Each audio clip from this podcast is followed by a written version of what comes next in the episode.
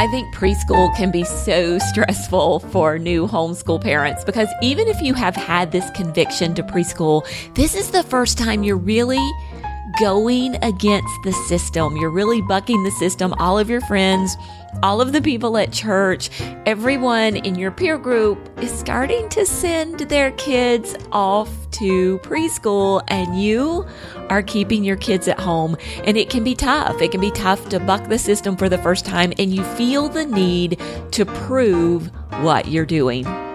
Hi, I'm Pam Barnhill, and I have helped thousands of homeschoolers create doable systems, beat burnout, and bring more joy to their homeschool days. Welcome to episode 19 of the 10 Minutes to a Better Homeschool podcast.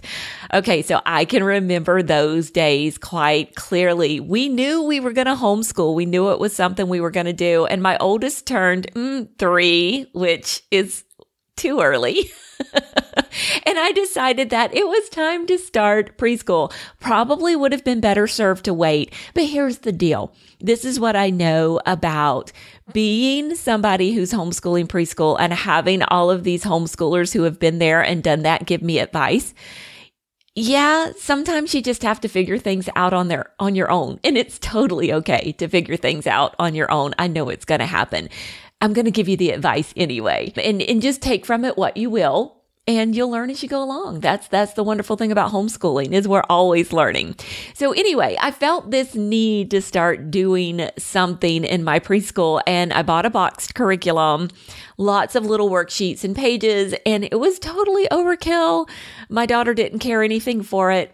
I ended up giving it to a friend whose older daughter really, really enjoyed it.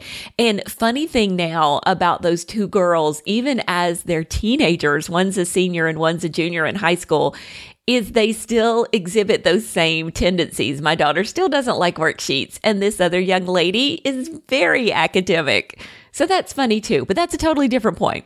Okay, so the question is Do I need a curriculum? To homeschool preschool? And the answer is no. You really don't need a curriculum to homeschool preschool. Very much of what you do with your child together each day is honestly all of the preschool experience they need. You're going to be talking about numbers, talking about colors, talking about what day of the week it is and what month it is and what season it is and how to tie your shoe and the fact that you should be brushing your teeth and turning off the light and being kind to the dog all of that is preschool appropriate material. And your child is going to learn their colors not by sitting down and matching up color cards, but instead by having conversations with you about the world around them and what colors they see. The thing I do think needs to be done in a preschool. So this is one of the basics for homeschooling preschool, other than the things I've already mentioned.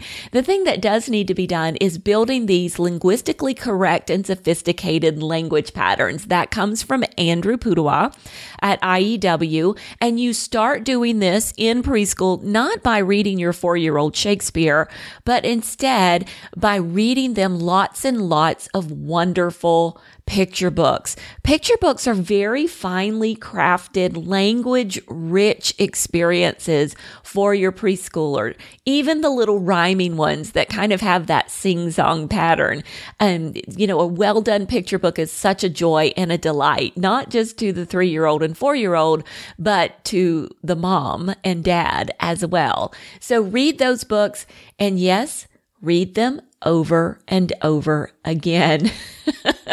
as much as we sometimes get a little tired of the same book over and over again, it's actually beneficial for your child to have those language patterns come at them again and again and again. So it's totally okay to read them again. Now, if you're taking your child to the library and they are drawn to these like character books that you don't want to read. And trust me, I totally get this. I declared that I would not read Barbie books in my house. If you wanted to read Barbie books, you had to learn to read and read them yourself. There are a couple things you can do. I mean, first of all, have an overwhelming selection of great quality books for preschoolers or just do the library pickup if you want to. Now, I love taking my preschooler to the library and having them do library story time. So my tactic was always, I'm going to have a lot of great books. They can bring their one book to the thing and I'll read, you know, Dora the Explorer, but then I'm going to read a lot of great picture books as well.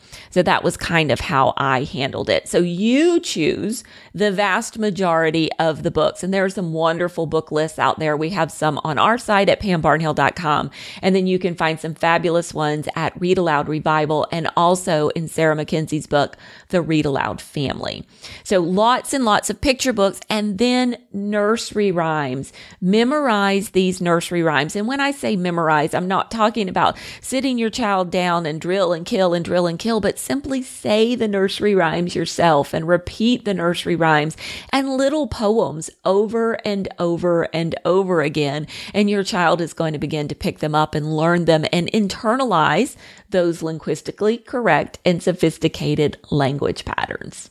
Other than language patterns, the next thing that's a basic of homeschooling preschool is play. Lots and lots of imaginative play with your preschooler. So set up those costume areas. We had dress up in our house for years and it was always one of the favorite toys. So let your kids play dress up, play those imaginative games with them, get the stuffies out and tell stories with the stuffies and have the stuffies do all the things. So much fun there. Playing outside in large, gross motor body movements. The fine motor movements that come later are based on gross motor body movements.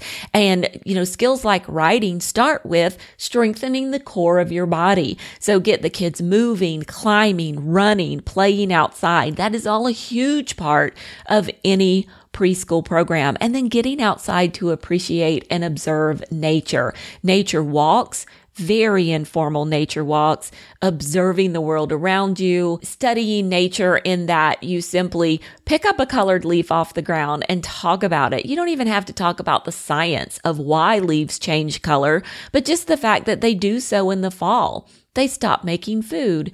They fall off the trees. The trees go dormant. The green leaves will be back next spring. Those are the kinds of conversations to have with your preschooler. And then preschoolers are much more about me and my world around me than they are the history of the world. History is a big concept at this point, And so you're not really concerned about history, but like what's going on around me.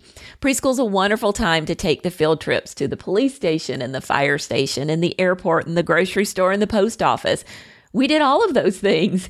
And it's a really fun time to get your preschooler out and get them just interacting with their own little world because the fireman they see on the fire truck is their entire world right now. And history can wait until late. Okay, so what does your day look like when you are doing preschool in your homeschool?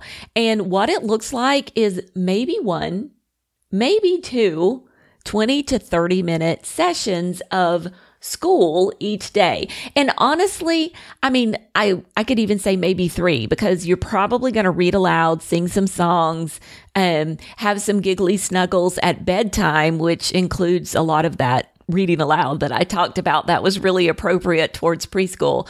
But if you want to lay out a snack in the morning and do uh, read a couple of books or two and, you know, maybe talk about a piece of art that you see or listen to a wonderful piece of music. And then again, do that right before or after nap time. You know, short sessions are better than long sessions. What you probably don't want to do is say, okay, from 10 to 1, we're going to do preschool today, because that's probably going to be way too long. Keep the lessons lessons. I use that term very loosely. Keep the lessons short. Keep building their attention span by stopping before they're bored. That's one of the great ways to build the habit of attention is to keep the lesson super short. And sometimes that's two to three minutes long. Sometimes those conversations are only two to three minutes long. So keep everything super short. And then other than that, just live your life. Have the preschooler play, play, play inside, outside as much as possible. And then also have the preschooler help with the chores, unload the dishwasher, sort the silverware into the silverware tray, pick up all the laundry from the floor, count them as you throw them into the laundry basket, sort the laundry into the washing machine. All of these skills are wonderful preschool skills, and you do them just by living your life every day, not by setting aside two or three hours to do preschool. Now, if you are interested in some help in choosing the right poems, choosing the great picture books, and having more fun play ideas for you and your preschooler, we've just launched our new Little Explorers program. It really helps hold your hand and mentor you through this sometimes a little bit scary act of beginning to homeschool your preschooler. And if you have a preschooler and some older kids, it's just a delightful way to add a little bit of preschool activities to your day for your littlest one without you having to come up with everything. So I'm going to link to that in the show notes for this episode of the podcast. You can find that at pambarnhill.com slash TMBH19. I invite you to come check it out. I'll be back again next week with another great homeschooling interview this time. Until then, keep on homeschooling.